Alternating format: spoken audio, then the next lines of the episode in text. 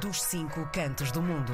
O encontro à quarta-feira está marcado com Paulo Marques, o nosso conselheiro das comunidades portuguesas em França e também vice-presidente da Câmara de Aulnay-sous-Bois.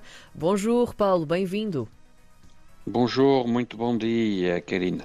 Paulo, hoje um, vamos falar uh, do tema primordial neste momento. A eleição do Conselho das Comunidades Portuguesas está prestes a acontecer, marcada para o dia 26 de novembro um, deste ano. E sei que o Paulo tem algumas considerações a fazer sobre estas eleições. Vamos aqui abordar alguns temas, não é? Sim, é verdade. As eleições é, é é, é, um ato importante. É verdade que as comunidades estão completamente alheias a esta eleição. Porquê? Porque não há informação, porque as, eh, se estávamos à espera há quatro anos que houvesse eleições, estas foram marcadas com uma rapidez uh, uh, única, uh, mesmo se a lei assim o previa, mas um, o, o, mais difícil é que estamos com uma informação muito escassa e as comunidades não estão a ter essa informação razoável. Mas saber que vota-se é nos consulados. e isso eu, aliás, para aqui, para a França, e nomeadamente para Paris, eh, onde sou também candidato com uma lista de 14, 14 eh, elementos da nossa comunidade um, ehm, para estas eleições de dia 26 de novembro. O, o, o ato eleitoral realiza-se em Paris, Orléans e Tours. Mas só para Paris um, ehm, temos, obviamente, uh, uh, só para Paris 190 mil eleitores aqui da região de Paris, mas também temos, e esses têm que se deslocar no consulado porque não foi aceito o desdobramento de mesas, contrariamente ao que tinha sido dito e contrariamente ao que a lei prevê. O que é descentralização de mesa? É ter uma mesa onde haja eleitores, uma mesa de voto que esteja o mais perto possível uh, dos nossos eleitores. Aliás, uh, assim não foi feito e quem residir em Fort-de-France, na Martínica, nas Antilhas Francesas,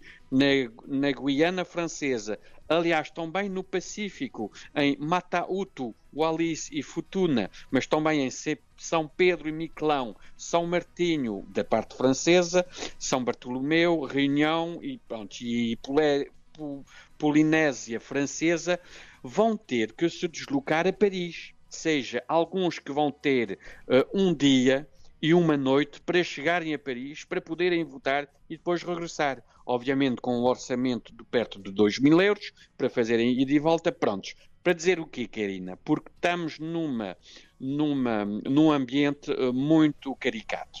Uh, porque solicitam que haja participação dos portugueses a residirem no estrangeiro forte para estas eleições e outras, mas a vontade política e o medo político de facilitar a participação dos portugueses a residirem no estrangeiro é é uh, algo de incompreensível.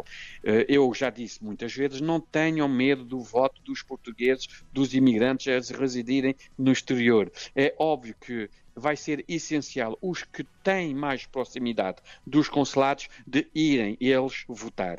Uh, porquê? Porque se tivermos um número consequente, depois da nossa eleição, poderemos ter uma voz muito mais forte. É verdade que não é fácil, uh, seja para os eleitores irem votar, mas também para os conselheiros das comunidades eleitos de poderem opinar e de poderem dar as informações da realidade das nossas comunidades. Mas como se diz muito bem em Portugal, quem não aparece esquece. E é, e é fundamental que nós possamos aparecer.